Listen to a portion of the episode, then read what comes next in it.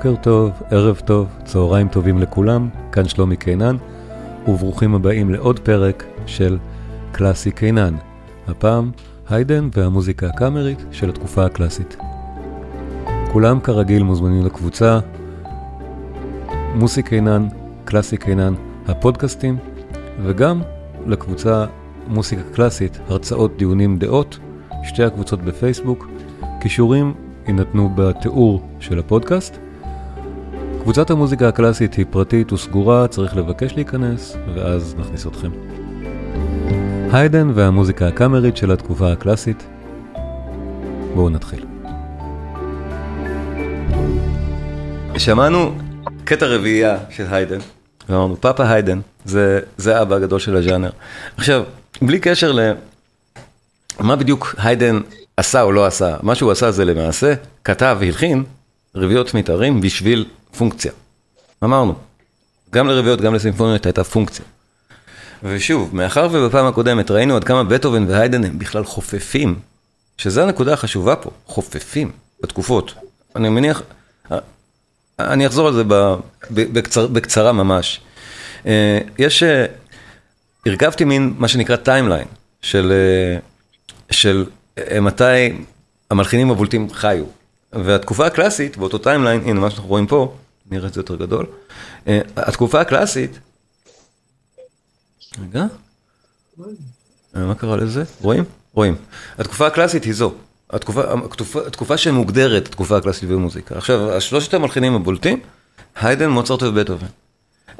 עכשיו, פה, הקטנטן הזה פה זה שוברט. שאפשר גם, אפשר גם לבחון את זה כך. זאת אומרת, אנחנו יכולים להגיד, שוברט, הוא נפטר שנה אחרי, שנה וחצי אחרי בטהובן, אז... אבל חייו היו כל כך קצרים, שהוא נולד, הוא נולד שש שנים אחרי פטירתו של מוצרט. זאת אומרת, אפשר היה לחבר את מוצרט ושוברט למלחין אחד. נגיד ככה, מבחינת ה... וזה אולי פעם הבאה שאני אעשה את הגרף הזה, אני אעשה מוצרט, שוברט, ואז אנחנו נראה שזה אותו מל... זה אורך, האורך שלו זה כמו היידן או כמו... זה עד כדי כך מעניין להסתכל על זה ככה. אבל הנקודה החשובה, ובגללה גם צפינו בחלקים מההירואיקה, זה איפה, אני מבקש להשתיק מיקרופונים, כי יש המון רעש מאיפשהו. ש... תודה. אה, מה שבאמת מעניין, זה עדיין, אני שומע רדיו שם, פשוט זה מאוד מפריע לי.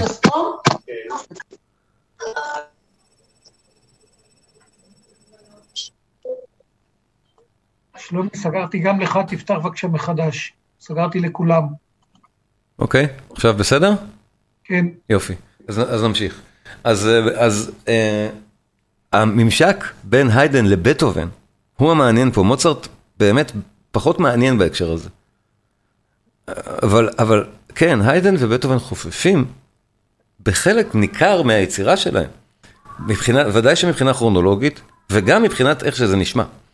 אז, אז בואו בוא, בוא ניכנס עכשיו למוזיקה הקאמרית הנפלאה של שניהם מהתקופה הזאת, וזאת תהיה הזדמנות נהדרת להציג מוזיקה קאמרית.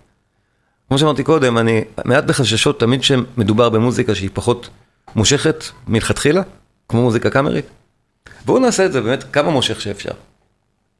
המוזיקה הקאמרית הנפלאה של היידן ובטהובן, נקודת התממשקות נהדרת של שני גדולי המוזיקה הקלאסית, בואו בוא נגיד כן, שניים מהגדולים בכלל בהיסטוריה.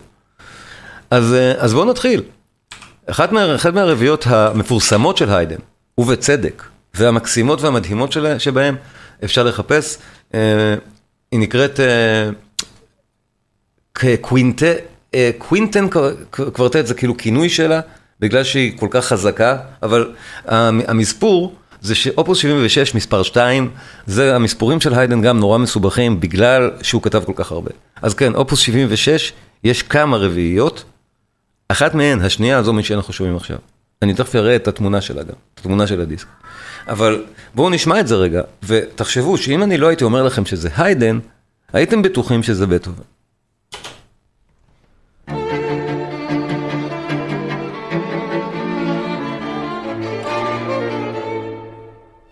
שומעים את זה אצלכם? חזק מספיק? חזק מדי? כאילו. זה בסדר?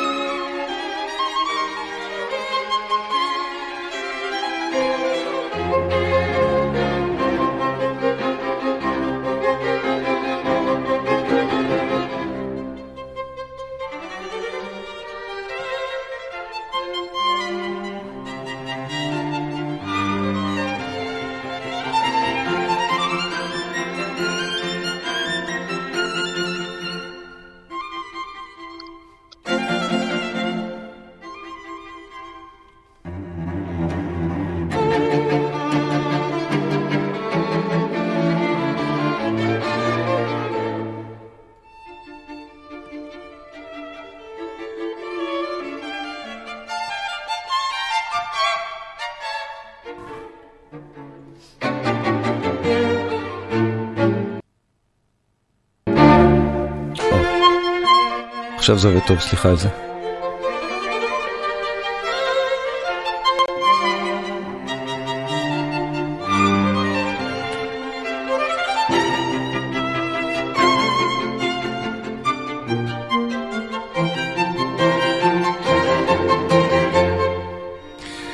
עכשיו אני משער שיצא לכם להאזין, ודאי שבקונצרטים בישראל, לרביעות מיתרים של בטהובן, הרבה יותר ממה שיצא לכם להאזין להיידן. לי אישית ודאי. אני הייתי, לא יודע, בעשרות קונצרטים של רביעיות של בטהובן ובכמה ספורים של היידן. נכון זה נשמע כמו בטהובן? כן. תכף נשמע בטהובן. נשווה.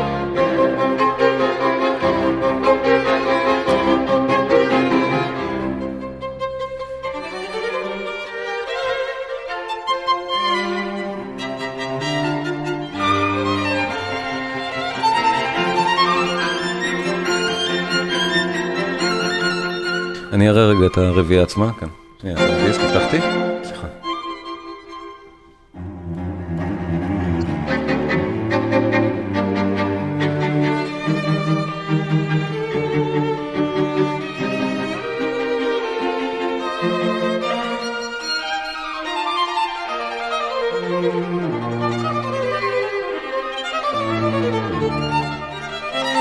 זה הדיסק שאנחנו שומעים, דיסק מאוד מאוד מומלץ.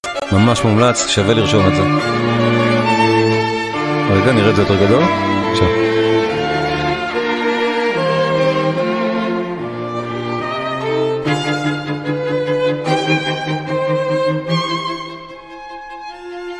אני אכתוב גם בצ'אט.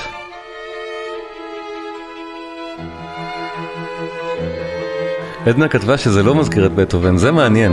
מעניין למה, כי לי זה מאוד מזכיר. אז, אז אחרי, אחרי הפרק בואי נדבר על זה קצת, כי באמת מעניין. אני לא מנסה לתקוף, אני מנסה להבין. לי זה מאוד מזכיר את בטהובן. ודאי שזה לא מזכיר לי כל כך את מוצרט. אבל אני כבר כל כך מכיר את הסגנון של היידן, שאיבדתי אולי אובייקטיביות, ואני מודה בזה. אני כותב את השם של הדיסק. אה, זה Takács Quartet. אז אני רושם Takács. היידן?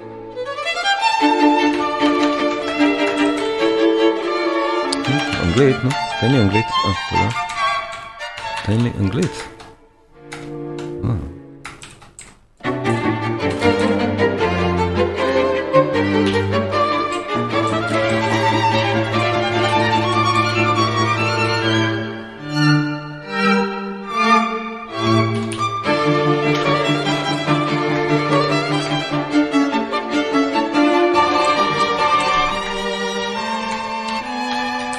רשמתי בצ'אט את הדיסק, הוא מאוד מומלץ. כאמור, יש להיידן המון רביעיות.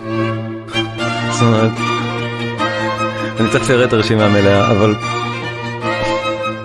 הנה, מאיה כותבת, It does remind me of Beethoven, yeah. yeah, I think it does as well. Uh, it doesn't really matter, but it's really interesting to see the impression that people tend to get from this music. It's really interesting.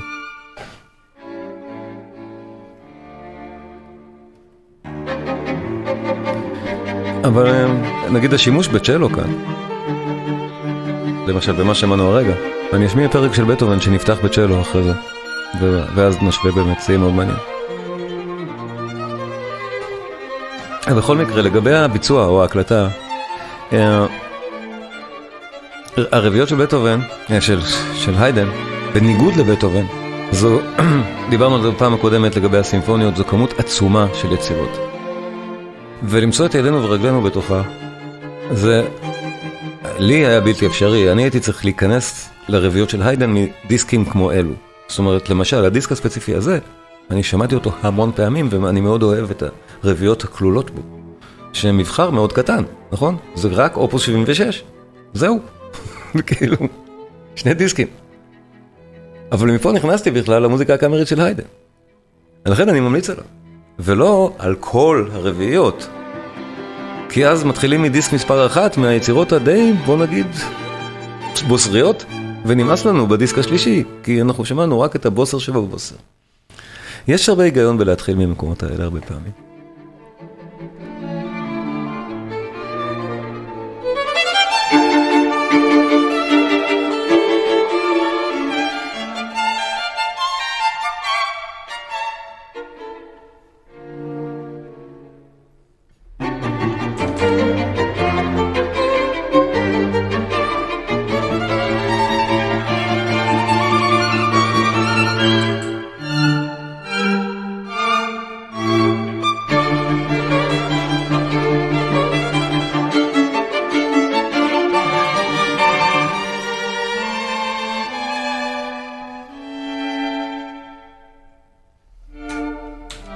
לצערי, אני כתבתי את זה בהודעה פרטית, אני מתנצל.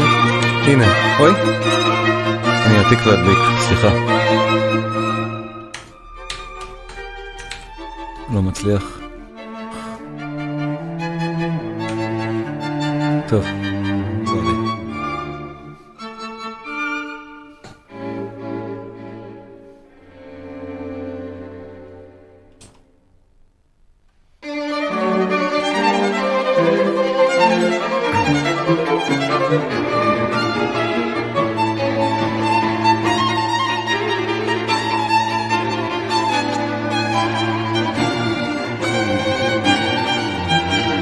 אני באמת לא יודע איך סיום כזה יכול להישמע לא בטובני, אני בכנות אומר. אה, זה כל כך בטהובן, הקודה הזאת. מי זה אם לא בטהובן? אבל בסדר. לא.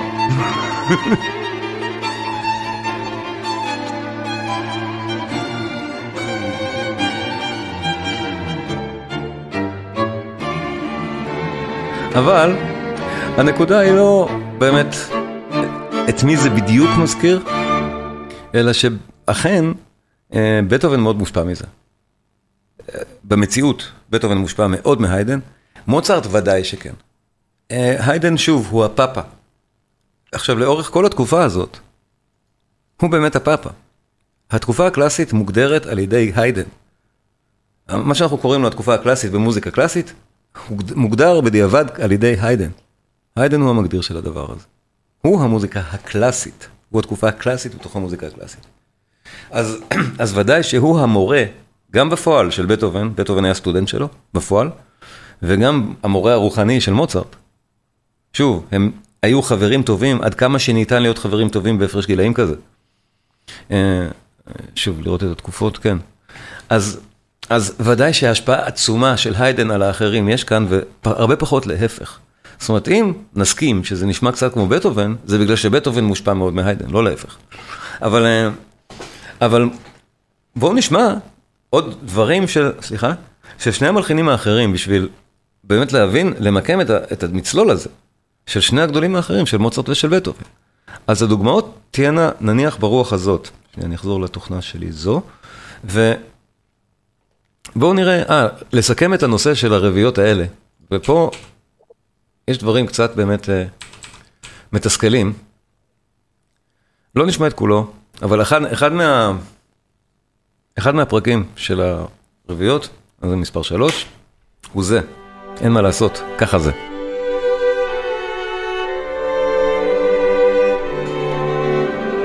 אני לא יודע מה להגיד על זה, אם צריך. רביעיית מיתרים נפלאה של היידה. מה עשו ממנה. אוי ואבוי. עולות לי דמעות, בואו נשמע קצת, כי זה באמת קטע מוזיקלי נהדר. זה זה זה זה זה זה, כן.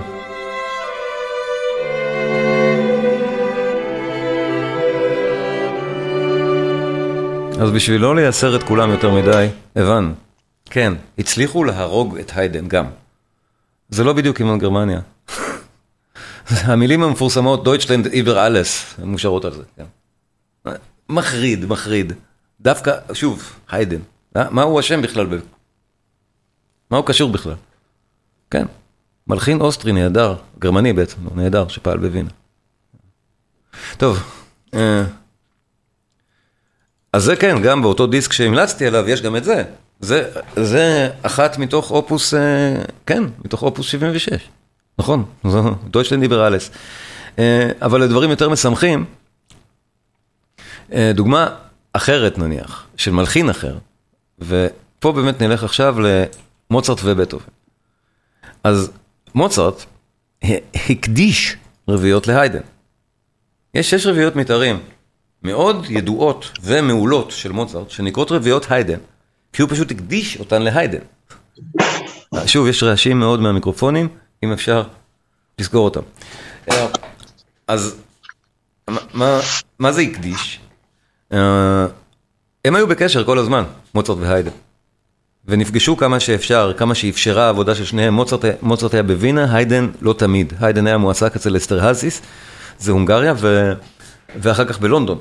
אבל תמיד שיכלו הם נפגשו וניגנו ביחד, הם ניגנו ביחד מוזיקה קאמרית. היידן על כינור ומוצרט על ויולה. הם היו מאוד מחוברים. אני... שלומי, תפתח בבקשה עוד פעם את המיקרופון. כן, אוקיי. פתחתי. איפה, באיזה, באיזה נקודה הפסיקו לשמוע אותי? אני אחזור לשם. חצי משפט אחורנית. אוקיי. אז מוצרט והיידן היו באמת בקשר מצוין, וגם ניגנו ביחד מוזיקה קאמרית. אה, כשיכלו להיפגש. אז אה, מוצרט הלחין שש רביעיות בשביל להראות להיידן שהוא הבין את המדיום. זאת אומרת, התקשורת של מוזיקאים ברמה, ברמה הזאת, כמו התקשורת של באך, של, נניח של מוצרט עם באך דרך הפוגה, זה לא תקשורת ישירה, באך כבר לא חי. התקשורת האינטלקטואלית יכולה גם להתרחש ככה, בקומפוזיציה של רביעיית מיתרים בצורת סונטה היידנית, שזה בדיוק מה שמוצרט עשה בשש רביעיות היידן. קומפוזיציה מורכבת, מוצרט עבד עליהן מאוד קשה, בשביל שהיידן, המבוגר ממנו בדור, בשני דורות, בשלושים שנה, והמלחין הכי נחשב בעולם, פשוט ככה, יבין שמוצרט ראוי להערכתו, והיידן אכן העריך, ומוצרט זכה בהערכתו של המלאה של היידן בעקבות אותן רביעיות. עד כדי כך שהיידן באופן מפורסם כתב לאביו של מוצרט, שמכל מלחין שידוע לו אפילו על פי השמועה, הבן שלך הוא הגדול מכולם. זה המכתב שלאופולד קיבל, ומסגר על זה. בואו נשמע אחת מהרביעיות, במקרה הזה כחל, כחל זה מוצרט, נכון? 458. מספר 17, The Hunt, הציד, אלגרו ויבט שמתוכה, אני אראה גם את ההקלטה. מוצרט, רביעייה.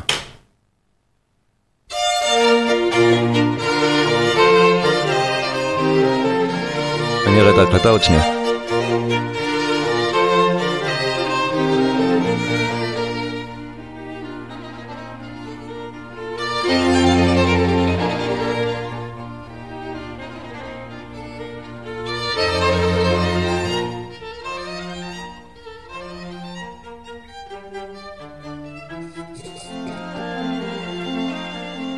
זה הקלטה, קוורטטו איטליאנו, אני מאוד אוהב אותם, אנחנו נשמע אותם גם בבטהובן.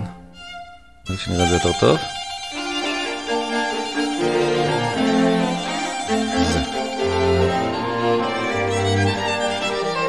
אני, אני אכתוב בצ'אט מי הקוורטט עצמו. קוורטטו איטליאנו.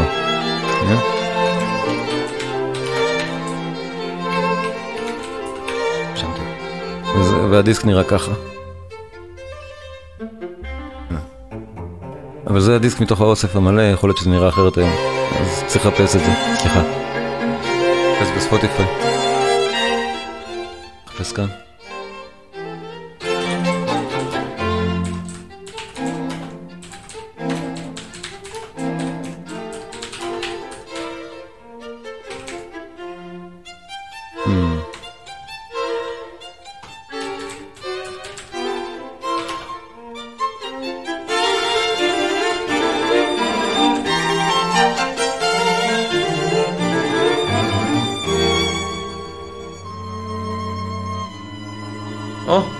הנה, אפשר למצוא את זה בספוטיפיי. אז ככה זה נראה בספוטיפיי. איזה פרק נהדר, אה?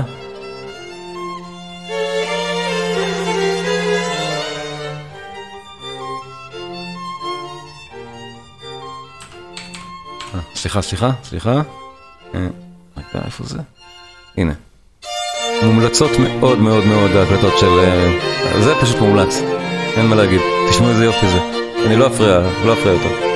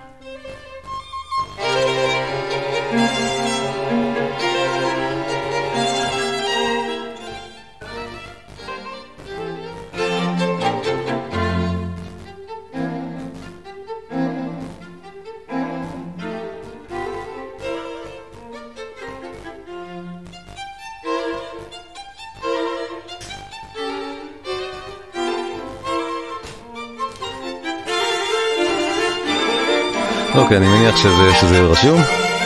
כן. אז מוצרט גם, בוודאי שהיה מלחין קאמרי נהדר. כמו שאנחנו שומעים פה, בהרצאות על מוצרט אני... או, תראו אותי. בהרצאות על מוצרט אני דיברתי קצת על המוזיקה הקאמרית שלו, מעט מדי, זה נכון. אה, וודאי שאני אעשה הרצאה על המוזיקה הקאמרית של מוצרט, הרצאה שמיועדת לכך. זה תוכן שבהחלט הוא ראוי. אה, בינתיים, אפילו ברביעייה הזאת, במחת מרביעיות היידן, אנחנו שומעים אפשר לשמוע כמה מוצרט התאמץ כקומפוזיטור, אנחנו כמעט לא שומעים אותו מתאמץ אף פעם, את מוצרט. פה הוא מתאמץ.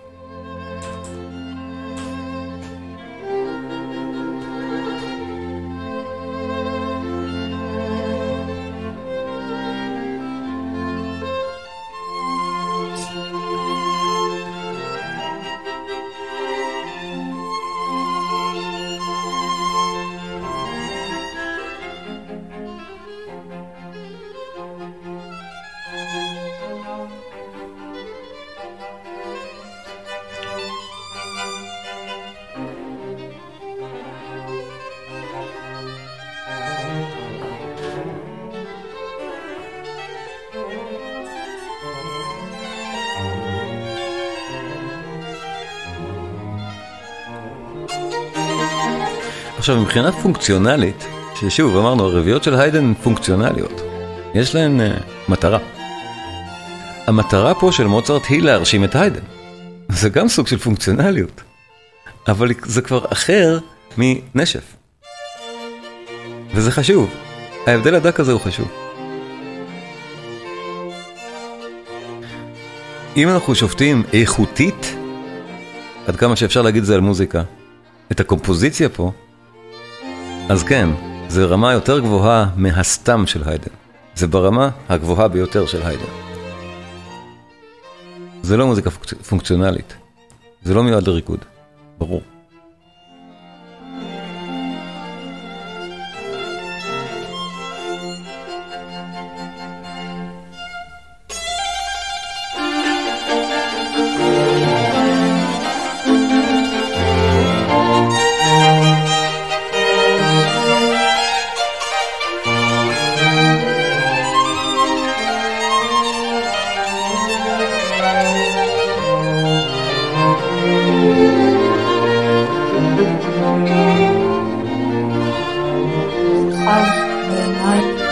מבקש לסגור מיקרופונים, זה מאוד מפריע.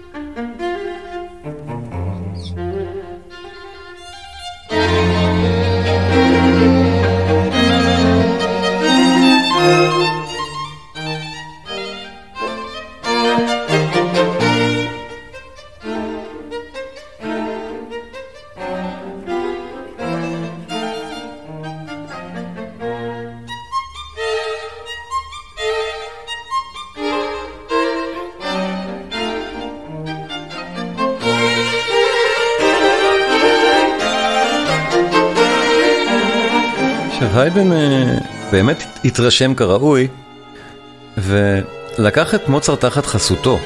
זה, יש כמה סיפורים על חברויות נפלאות במוזיקה, זה אחד מהם. לא חברויות של יחסי ציבור, אלא חברויות עמוקות באמת. אה, היידן ניסה למשל, היידן הרי עשה המון כסף בלונדון. בואו נזכור, הקריירה של היידן בלונדון ברובה אחרי מותו של מוצרט. מוצרט נפטר 18 שנה אחרי, היידן נפטר 18 שנה אחרי מוצרט. אנחנו לא, לא מתייחסים לזה ככה. אבל, אה, אני אראה את זה יותר ברור, כן, אבל, אבל, אבל כן, היידן עשה המון כסף בלונדון. כשהאסטרזים אפשרו לו, כשאחד האסטרזי נפטר, ואז הבן שלו היה הרבה יותר ליברלי.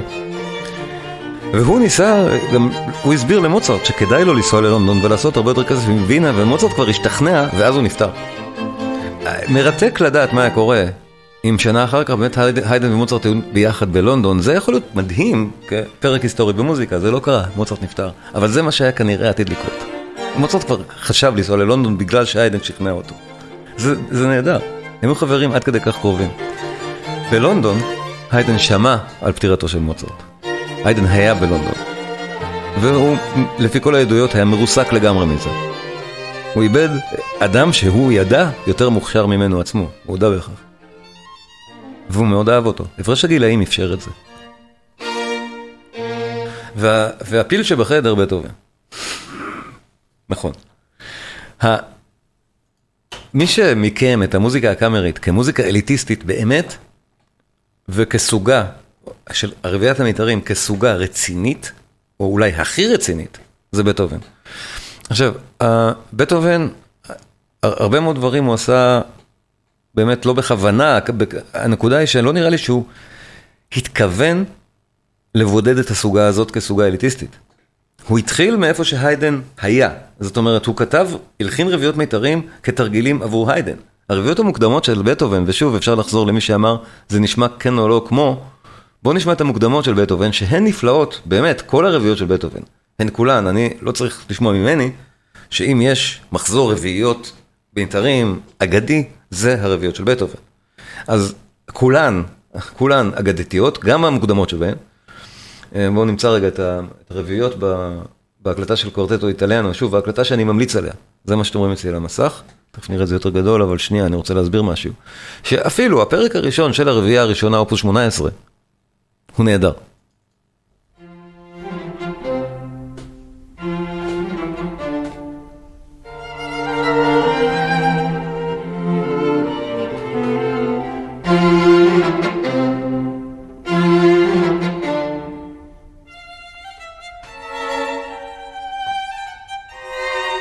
ודאי שהמינואט פה יהיה נהדר. נתקע? רגע,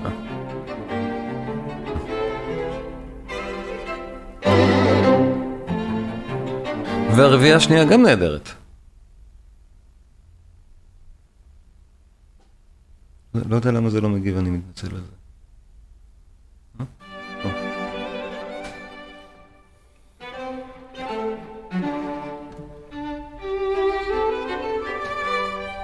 אז שוב, אפשר לעשות את הריאליטי צ'ק, אם אתם לא יודעים של מי זה, יהיה קשה נורא להגיד, כי זה מוקדם.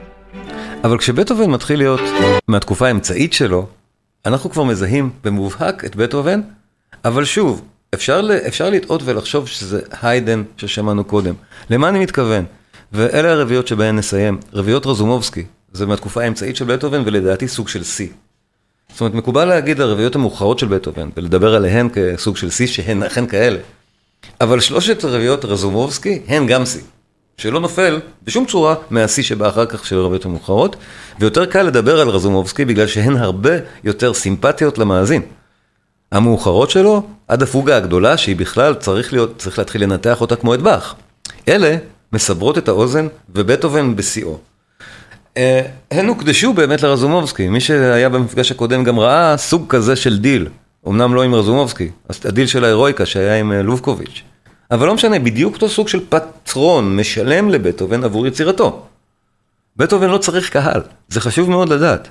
היצירות האלה, פטרונים מימנו אותם, הן לא צריכות להצליח מול קהל, בניגוד לבטהובן. בניגוד להיידן.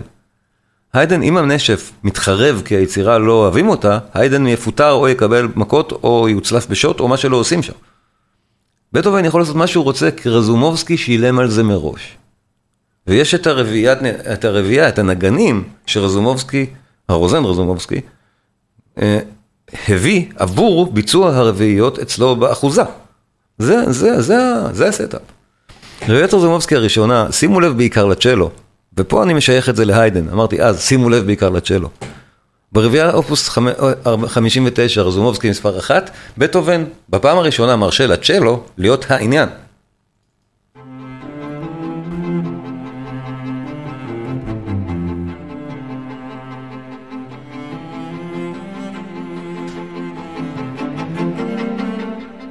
זה הדיסק המומלץ, קוורטטו איטליאנו, בטח, נהדרים ברפרטואר הזה.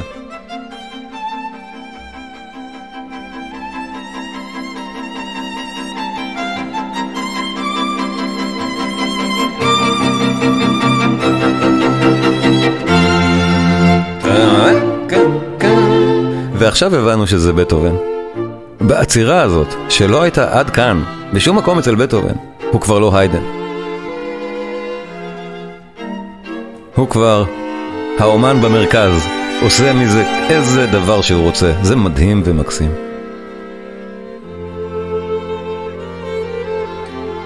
עכשיו, מקוצר זמן, אני לא אשמיע את הפרק הזה במלואו, כי הוא ארוך. בטהובן מלחין פה רביעיית מיתרים, שפרק אחד ממנה הוא עשר דקות, כמו זה. בהיקפים סימפוניים כבר. אבל בואו נתענג על חציו לפחות.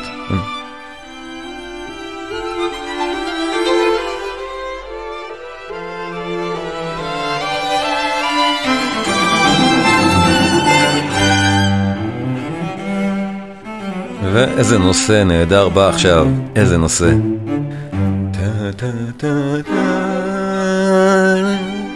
זה כבר בטהובן.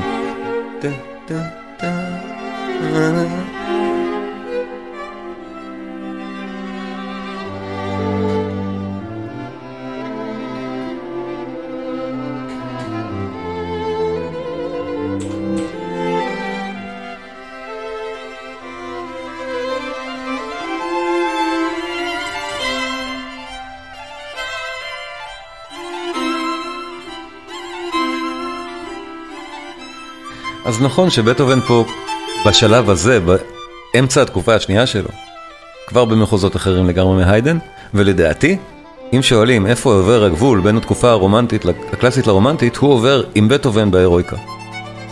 כל הדברים האלה שאחרי ההירואיקה, כבר... זה לא היידן.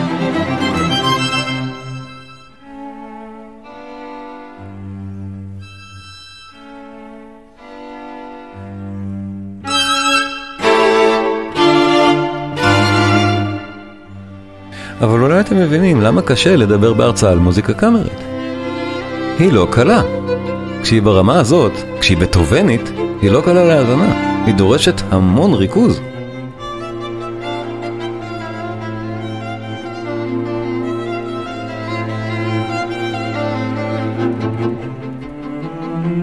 עכשיו מה שבאמת מדהים, בטהובן בעצמו הרי כמוזיקאי ענק מהגדולים בהיסטוריה חירש כבר כמעט לגמרי פה, אבל עדיין מבין מה זה קהל. הוא עדיין יודע שעדיף שהרביעייה הזאת תצליח במרכאות, שעדיין ת...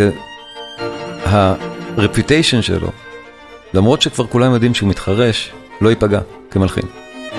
אז הוא משכיל, כן, לסיים את הרביעיות האלה, טרזומובסקי, בפרקים נפלאים, מורכבים לא פחות ממה שאנחנו חושבים עכשיו, אבל מקסימים להאזנה. הוא גאון, בואו נזכור, פור אליז זה גם מהתקופה הזאת. הדברים באמת כמעט שמלצים. אבל, אבל מה שלא יהיה, בואו נשמע את הפרק המסיים, את רביעיית רוזומובסקי מספר 2. לא הראשונה, אמרנו, יש שלוש כאלה, שלוש בסדרה הזאת. רביעיית רוזומובסקי מספר 2, הסיום של הפינאלה שלה, אני מאוד אוהב אישית, כי יש לי גם קשר אישי אליו, זו יצירה שאני מאוד אוהב מילדות, ואם תהיו נחמדים, בהדרן אני אראה לכם איך אני עשיתי לה פרפרזה בעצמי, שזה מצחיק, אבל רק תהיו נכבדים. אבל בואו תשמעו את בטהובן מסיים רביעיית מיתרים, את רביעיית רזומובסקי מספר 2, אותו מספר אופוס, אותו הכל. ואיזה כוח, פאוור, מורכבות, אבל זה נהדר, ואז הקהל אוהב אותו מחדש, אחרי שהוא בלגן אותנו קודם ככה. אה? בוא נשמע, הנה. זה כבר, זה כבר חזק. דקה, דקה, דקה, דקה, דקה, דקה. זה בטח. זה רוקנרול. טה טה טה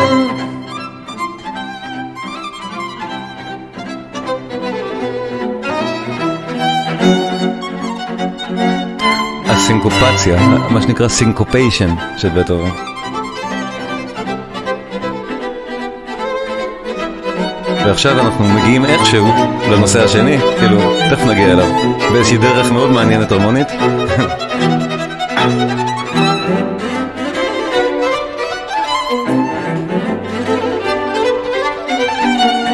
אוקיי, אוקיי, אנחנו כמעט שם, כמעט שם, כמעט שם, הנה, כמה שזה יפה. וואו.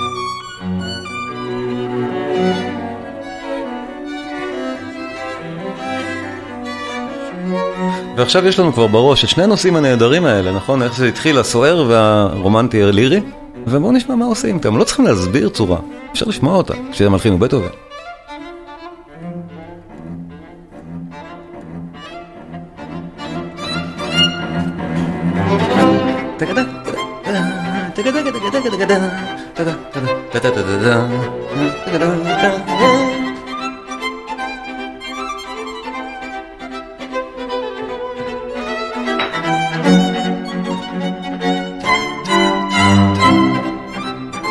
אני ממש אוהב את המוזיקה הזאת, רואים עליי, אני חושב, אני באמת אוהב אותה. אני חושב שהיא נפלאה.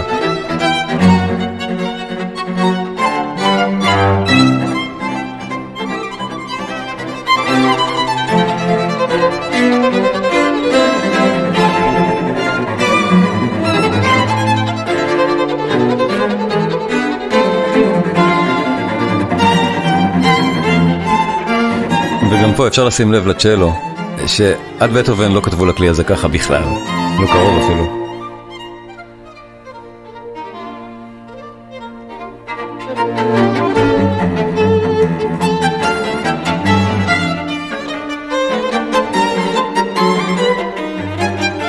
קונטרפונקט פשוט אלוהי. בטהובן הרי למד את הפסנתר המושווה בילדותו, הוא השוויץ בזה גם. בטהובן הכיר את באך מילדות.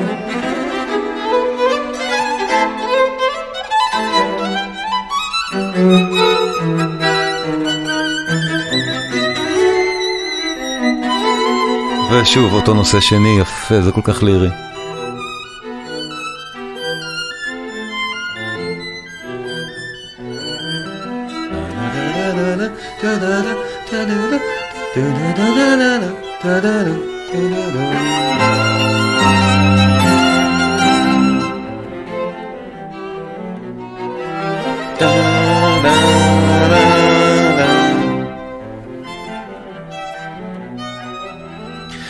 והאמת שנכון, לדעתי, גם בטהובן, רביעיות המיתרים שלו זה רשימת מכולת ארוכה, לא כמו של היידן, אבל בואו נראה אם אנחנו רוצים לראות רגע את כולן, אז נגיד ה complete collection שנניח, אפילו האיטליאנו, בואו נראה לכם. יש לנו מכאן, הרביעייה הראשונה, ועד כאן, רביעייה 15. זה די הרבה מוזיקה. אז מאיפה מתחילים? לדעתי מפה, מר, מרזומובסקי. משלושת הרביעיות האלה באמצע אופוס 59. באמת, תתחילו מהם, שלושתן. נהדרות. ועד לשאר. צריך לפצח את הקוד הבטובני. זה נורא עוזר בהאזנה אחר כך לרביעיות המאוחרות, שהן כאילו פסגת היצירה, עוזר לבוא מפה. להקשיב לקונטרפונקט שקורה כאן, להקשיב לדרך ההבעה שיש כאן, אבל היצירה היא עדיין נגישה כי היצירות מהתקופה המאוחרת של בטהובן, שהוא חירש לחלוטין וכבר די משוגע, מאוד קשות.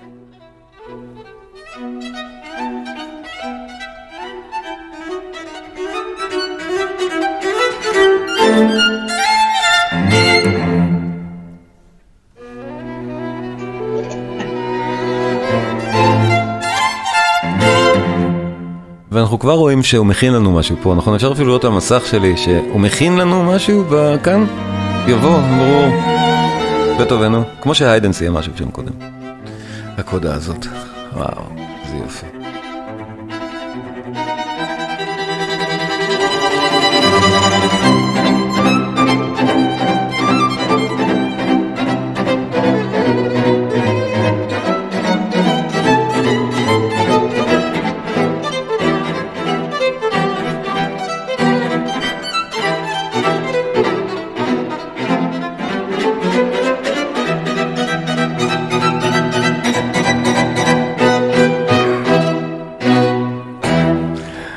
תודה רבה לכם.